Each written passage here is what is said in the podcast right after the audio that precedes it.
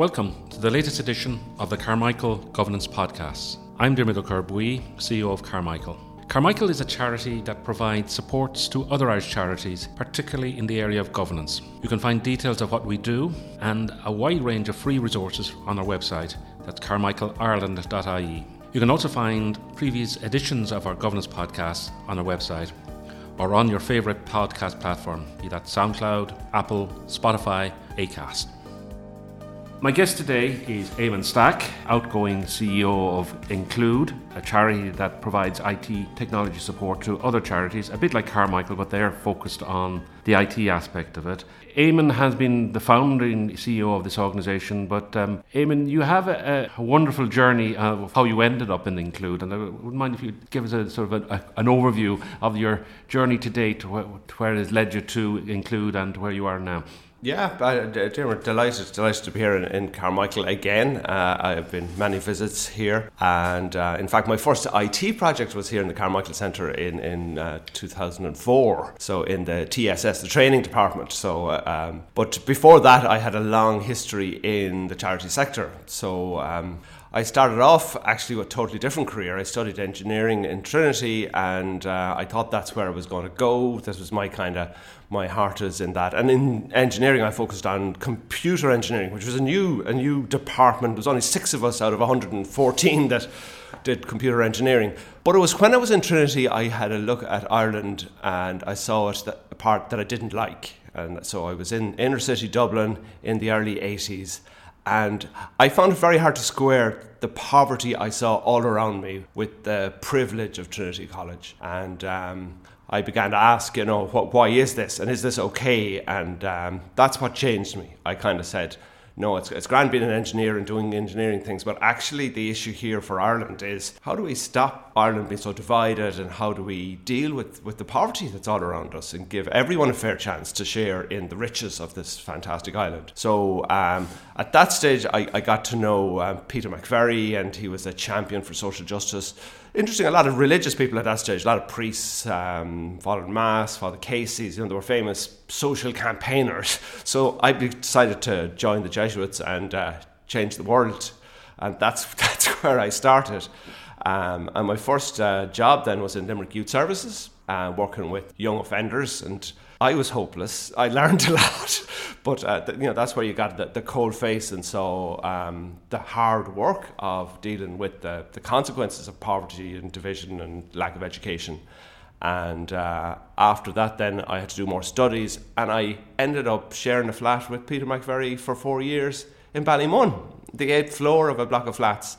And um, I tell you, I still smell it. I still, you, you know, you could smell poverty, smell alienation around it, and uh, you know, it's, it's, it's yeah, it was, it, it, it has, it affects me. You know, it's in my bones that idea that we, we, we still, uh, we've made a lot of progress in Ireland, but we've still a long way to go. There's still lots of people who are on the margins and excluded, and you know, not not benefiting from what we should have, and don't have an opportunity to have happy lives.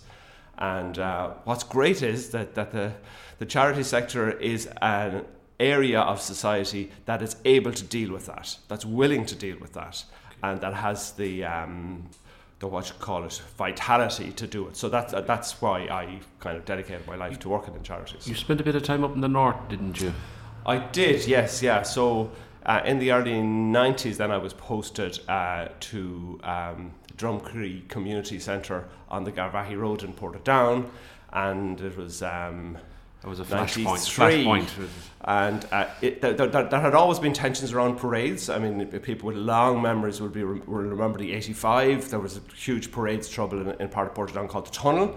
But in um, 95, the, there was a new reality in the north. There was a peace process and people wanted to see the effects of the peace process. And one thing that really annoyed the communities is a lot of the orange parading through areas.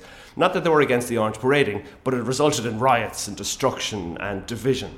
And that's what was the, the problem. So um, a new thing emerged was a united nationalist group which merged the the, um, the SDLP types with the Sinn Féin types working together on a campaign. So this was new in Ireland because of the peace process, and we decided to say we're taking on a particular parade that went right through the middle of our estate and resulted in violence. And little did we know that this was going to become the hottest uh, flashpoint in Ireland for four years. The, yeah, so, so, so like a lot of people now listening won't remember this. You yes, know, this was the nineties. Um, but let's just say, as a, it was a raw tension wise, and, uh, and there was a lot of extreme violence in the back around that whole issue. Around that, yeah. So we were, a, you know, a small community group. Like there were six thousand nationalists in Portadown out of a thirty thousand population, and we were a small, a small group within that. But against us, we ended up against the Orange Order and the Unionist Party. So we were down in our little community, and there would be 50,000 people two miles up the road who were going mad, who we could see on television but could hear. And it, it was a David and Goliath situation. But the truth was, right was on our side. This, this was not a good thing in the new peace Northern Ireland, it's not good that we celebrate our identities in the faces of other people. It's really good that you celebrate your identity, but do it either in a, at appropriate time in the town centre, like St Patrick's Parade, a or, respectful way, or a respectful way for everybody. And um, so, yeah, that was that was really interesting. But you know, it, it, when you have a very coherent community and voluntary organisation, no matter how small they are, and they're really clear that they're promoting universal values. So the universal value was equal citizenship for Northern Ireland. We wanted it for equal, equal for the Orangemen, equal for ourselves. It turned out that we, we had right on our side, and eventually the state came behind us, and, there, was, there hasn't been a parade through the nationalist area in Portadown since, since uh, 97. What led you to the founding of Include? And you might you might explain to people that may not be familiar with Include what actually it does, because I, I when I'm saying to Carmichael, you take sometimes from people that know it's it's obvious what we do, but for people that don't know sometimes I have to go and explain a little bit about what what's the challenges we try to address. But in terms of Include, what led you to set this organisation up? I think it, it, when you're clear on your mission, okay, so we want to deal with social issues in Ireland to make Ireland a more equal and, and united place. I was involved in a situation in Portadown, and what people don't know is, is a backstory behind that. Technology was an essential part of the campaign of this little group. And at that stage, the technology was just a, a, fax modem attached to an early stage PC that we were able to use this to get our message out. And it was vital for our success. And then after the, um, when I left Portadown, I came to Dublin and um, I worked in the, the noughties on the Make Poverty History campaign. So this was um, a, a, great united campaign of the development organisations of Concern and Trócaire and Christian Aid and Oxfam and all the others who were preparing for a meeting of the G8 in Scotland and they wanted to push their message that we wanted to cancel debt, that we wanted fair trade in the world, and that we wanted the countries to follow up on their UN commitment to give 0.7% of their GDP to development in the world. That would make the world uh, more equal. So that's when I began to realize technology was key for that success. That we needed to have a united campaign and a united message, but that had to be brought together in a central database. And that massive database of Irish charities created a momentum that on the back of the, the Make Poverty History British campaign, that uh, we ended up with 20,000 people out in the streets of Dublin, the biggest non-profit organised event ever in Ireland. And behind it was a database. The, the fact that we had the contacts with these people, and of course up front were consistent message uh, that people understood. And um, I think it was so powerful that on the night of the uh, parade, um, I was with um, the CEO of Trócaire, Justin Kilcullen, at that time. He got a text message from the minister saying, You've made your point. we'll increase our commitment to overseas development aid. That was probably worth a billion euro a year to overseas development aid. It's just fantastic success. But again, like the Garvaghy Road, I could see the technology behind the, the organization as, as, an enabler, as a huge enabler, as a very powerful and significant enabler. So um, after that, I began to wonder. Uh, sometimes I call it my midlife opportunity. I was a bit older. I had been on the front line. And I, and I was a little more mature as well. And, and I kind of said, how, what was the infrastructure thing that would change the charity? So I spent six months in the Centre for Nonprofit Management in Trinity looking at how we use technology right across the sector to be very disappointed. Disappointed that there was no system, there was no strategy for the sector using it. It was essentially a piecemeal approach. And what was worse from um, my uh, professional engineering point of view is a lot of personal technology was being used instead of professional technology. What do you uh, mean by personal? So, personal technology would be Microsoft Word and email, and um, now it would be social media things. You know, people we, we use for our personal lives, when actually the best of technology is a core single source of truth, this core database. And so, this is one of the, the, the projects of Include. It's about not giving people loads of technology, but giving people the, the technology that creates transformation. So, just so that I understand that the, point what people were using email and text and all the rest of it, but it was all disparate. There was no, no, no connection. So the organization didn't have one clear view of all its connections or all, all, its, all, all, its relationships. So it was individuals had bits of it. Yes, yes. I mean, and relationships is an interesting word. It's relationship management technology. So everything we do is about building relationships. And we, we weren't using that. We were using bits and pieces of technology, spot solutions, rather than working towards uh, you know, a single source of truth, of, which kind of we gather all our learning, and then we use that to improve what we do. And that's a big challenge. You know, that's, that's very expensive technology or has been very expensive. And again, there was no tradition of using it. So Include was founded to say, can we change the game here? Can we change the approach the charities have to technology to focusing on this single source of truth, central technology, in which all our information goes into and all our information goes out. And that that sense of truth also carries the processes, the good processes in delivering service. So if you bring it down to an individual person coming to us for service, if their information is in spreadsheets here, in emails here, and whatever, then we have no 360 degree view of that person. We have no sense of their story.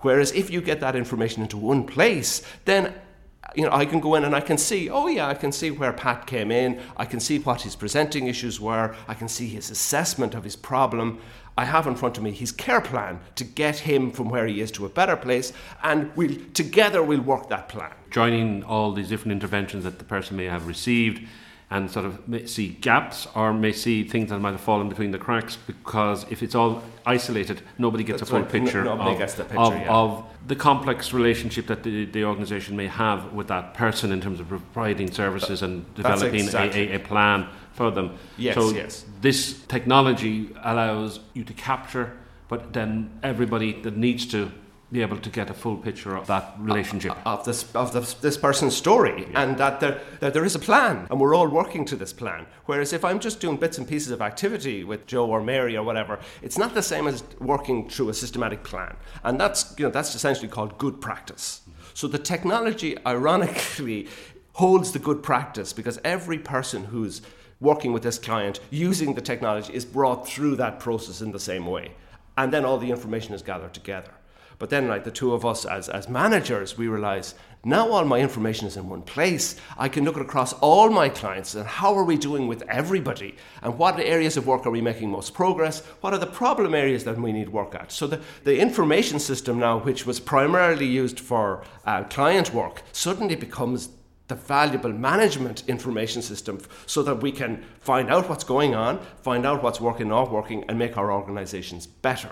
So that's level two. And that's because technology is, is, is unlike paper, allows us to query it.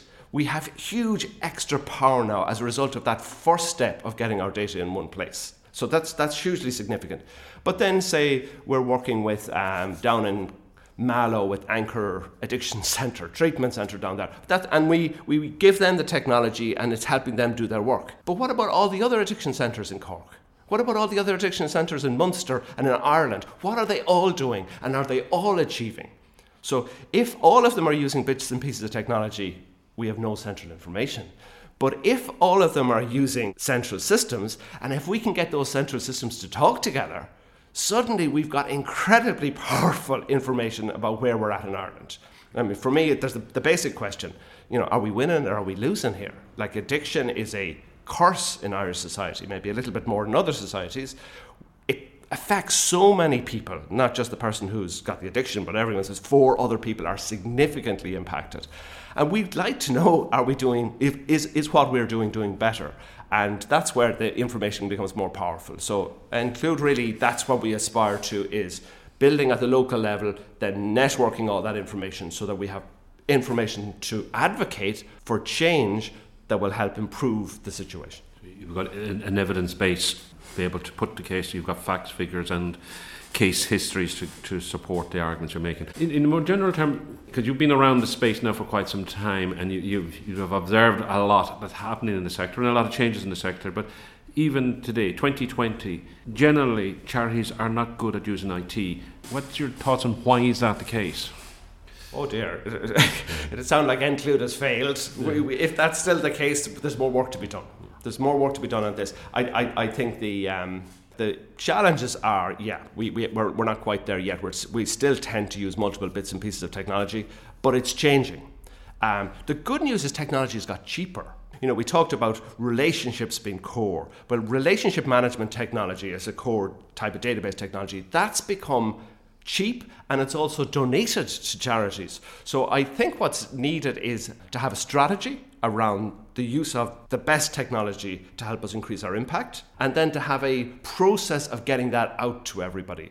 And the key word to there is collaboration. We need to work together. The different organizations who are involved need to collaborate together to improve the situation. Well, is there also, sorry, just cut across a, a cultural change? And the reason why is I just had before this, I had a conversation with our IT uh, manager here, Derek, and he was talking about because we were sort of doing different scenarios. If we, due to the coronavirus, if we have to close the building, how many of our staff would be able to continue to work from another location?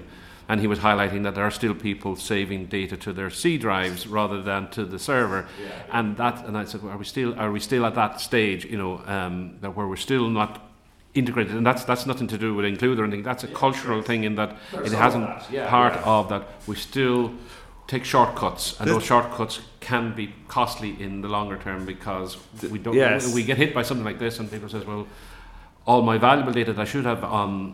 On, on the cloud or whatever system, essential system, yeah, yeah, so yeah. My colleague can't share that with me. That, that's right. That's right. No, no, and I, but one is I, I, smile when I think of this. It's it's a classic problem, even with the paper-based systems. You know that in the old prior to technology, there was a filing cabinet that was at the center and the files in the center. But the, the curse of the filing cabinet was the, the bottom drawer, they called it, where people kept their files in their drawers instead of putting them into the filing cabinet. Now, we have the same I'm, technology. I'm guilty, guilty. The technology problem the same. People keep information in, uh, in their private space rather than in the common space. And that's a, a management challenge there rather than an individual challenge. The, the, the policy has to be all your, all your information has to be in the central central place. But you know that's for the document information. But for your other information, your client information, you, everything should be in a central database, and that those databases are best cloud-based online databases, and the best ones are then the CRMs. So um, and they're donated to people. So we're currently working, say, with Peter McVerry Trust, which is a huge organisation, and and they're moving all their processes into one central place. So it's all their client work, all their bed management, all their risk assessments, all their HR work, everything in one central place. That is where you need to go if you want to increase your impact and you do that in a structured way so that you do it. it's built in that what we're doing here is not just to be efficient but to be effective. We tend to look at what we're not doing right but you would have close up familiarity with some very innovative things that are happening in yes, the sector. yes, yeah, you might talk yeah, us yeah. through one or two examples of some really cutting edge stuff that's happening in the charity sector. People mightn't be aware of that has applicability in a whole range of other uses. I, I, I think one of, one of, one of my uh, favourite pieces of work was um, with um, Pieta House you know, like Pieta House is one example of charity dealing with a critical situation in Ireland, a very painful area of, of suicide and of young people committing suicide. And um, Joan uh, Freeman, the senator, started it off. So she she started it off in Lucan, and then she worked with a lady called Kathy Kelly, who was information, who was their operations manager. So she got me involved in terms of information management for Pieta House. But Joan didn't have much time for me in the early days because she was focused on mission and solving this chronic problem of suicide. But over time, Joan began to realize that the information was really important. that if she wanted to know what was actually going on in terms of, of, of um, their engagement with clients, it was in their database. And, and so she changed her attitude. So that, that, that, that is an example. Then that organization has grown. I don't know if they have 20 branches. And then when Console collapsed and stone away, Pieta House had the systems to be able to bring all the Console work into Pieta House. And, you know, while we hear the exterior uh, issue of um, Pieta essentially re- rescuing the very valuable work that Console was doing, you know, Pieta had to have the infrastructure to do that. So that, that's one example. And there was one other one in terms of using um, caseworkers in, in, in, the homeless area to sort of to, to using apps and things like that. Yeah, well, the, I think this is the future. Okay, right. the, the, so if you get your data together in one single place, okay, it's still that information about my story as a homeless person is on your system. Can I get that onto my own mobile app? So we have this uh, project we call the SUMA project, the Service User Mobile App working with DePaul. And the idea is that the, the homeless person can access that central information with an app on their own phone. So they know their appointments, what are coming up, and they can change them from their phone. And they know the relevant information about what's going on that will help me in my story. And also they get a picture of their journey of where do I need to go to get myself ultimately to get a home. Uh, uh, and so that's their care plan. That, that is the ideal in terms of empowering somebody, that you give them access to their own information. And this project, I think, is where we all need to go, that when we're serving people, that we in, we don't disempower them by holding all the cards close to our table, so but we give them their own data and their own care plan. They can add to it and they can uh, request additional services based on the yes, based, yes. basically being empowered to know what's available. And, and this is hugely valuable information for everybody. It's valuable for them, but it's also valuable for the service to know how the client is engaging. And one of our huge areas is, is recurring problems. You know, people falling back into homelessness, falling back into addiction, into this domestic violence repeating. And so if you have this, this data, you can spot um, red flag issues early. And sometimes red flag issues are a bit subtle. There's a few things happen that, but if you have a central information system that's been fed by the client, you will have be able to have an algorithm, little program running behind to spot it. Intelligence type. It's it's a, wide open to artificial intelligence, and that's you know we need to be open for that. But again, uh, Dermot, this we have to get our act together at the very basics before we have the potential of using this. What do you see as some of the exciting opportunities that you see coming down the tracks for that the sector can get into or, or needs to avail of? I think um, change is the big agenda. We, we, we need to change, and change now is the big political word. We don't want status quo. Like charity is about changing society, about alleviating poverty, promoting education where there is no education. Sometimes I think our biggest problem is we're not promoting change, we're promoting the status quo. So in order to change things, you need to be systematic about it. So I do think we need to look at how we are more systematic as a sector dealing with the major social issues. And then, from an infrastructure point of view of the charity sector, we, we need to build our capacities. So, Include is all about, about, about building the ICT, the information management capacity of sectors. And we have kind of 21 staff focused on that. But what about the areas of government? Do we have 21 staff focused on governments, or 21 staff focused on finance and HR and management strategy and so on? I think we lack that. I think as it stands, the, the, the, the, infrastructures organizations are more focused on putting out fires or just maintaining the situation as it is. So I, I think that we have a huge potential to build our capacity, and I think we lack that at the minute. What sort of things would you like to see happening if you had three wishes for the sector? What would they be in terms of wearing your technology hat in terms of what would you like to see happening over the next five to ten years in the sector? Since we started, okay, since Include started, we always had this image that there would be a table for the non-profit sector, a strategic table where people would sit around and bring different competency areas around the table to look at how we develop the sector. So there'd be people expert in finance, there'd be people expert in HR, in strategy, in governance, and so on. That's what I think we need. We don't have that you know, at, at, all. And so we've ended up Include feeling very lonely for 15 years. That, that, that we're, we're just odd, we're an exception. And yet I think we have shown that if you focus on a capacity area, you can have huge impact. Well, what if we focused on all areas of capacity building? We could transform the nonprofit sector. And our question always is how can we increase our impact? With the limited resources we have, how can we reduce poverty? How can we reduce alienation and marginalization in society? So that, that's what I think we need to do. I don't know how we're going to get there. I, the only answer is, is collaboration. We have to be willing to collaborate. And sadly, to, to say there's a little bit of lack of that. So the sector needs a massive leadership element to, to bring this force together, to, to plan and strategize to change Ireland. Have you any plans for the immediate future, or is it, or is it, you know, after steering the ship for 15 years, yeah. is it sort of, is it sort of take, take, take a bit of time out, or what, what's your plan?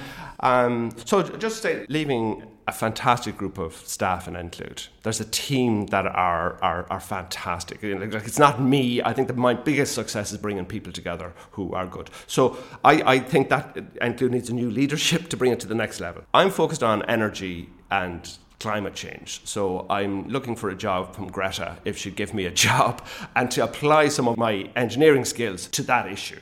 I think the problem at this moment is conversation. How can we have conversations about the changes that are needed so that we deal in a meaningful and strategic way with this huge crisis? I'm at an age where I, I don't need to earn too much money. I've a, a, certain amount of wisdom built up over the years, and I hope to use that to nourish those conversations that will help us to move towards a more sustainable future. Thank you very much, Eamon. It's been fascinating, as always, having a chat to you about uh, things, technology, but it also it's that remember that, that technology is core to making change happen. And we, as you highlight in so many other areas, there's so many societal challenges and problems that we do need to tackle. We do need to look at the impact we're making, and technology has a critical part to play. And we may not see that as readily as we should. So I think reminding ourselves of uh, all the CEOs in the sector and beyond to say well, what can we do collectively and individually to improve our impact and how can we harness technology to do so. So thank you very much, and Eamon, and the very best of luck in your next chapter. Thank you, Dermot. Lovely to talk to you. Thank you for listening to our latest Carmichael Governance podcast. We hope you enjoyed it. If you did, it would be of great benefit to us if you could give it a rating, as that helps to create greater awareness of these podcasts. So until the next time, Slán go fóill.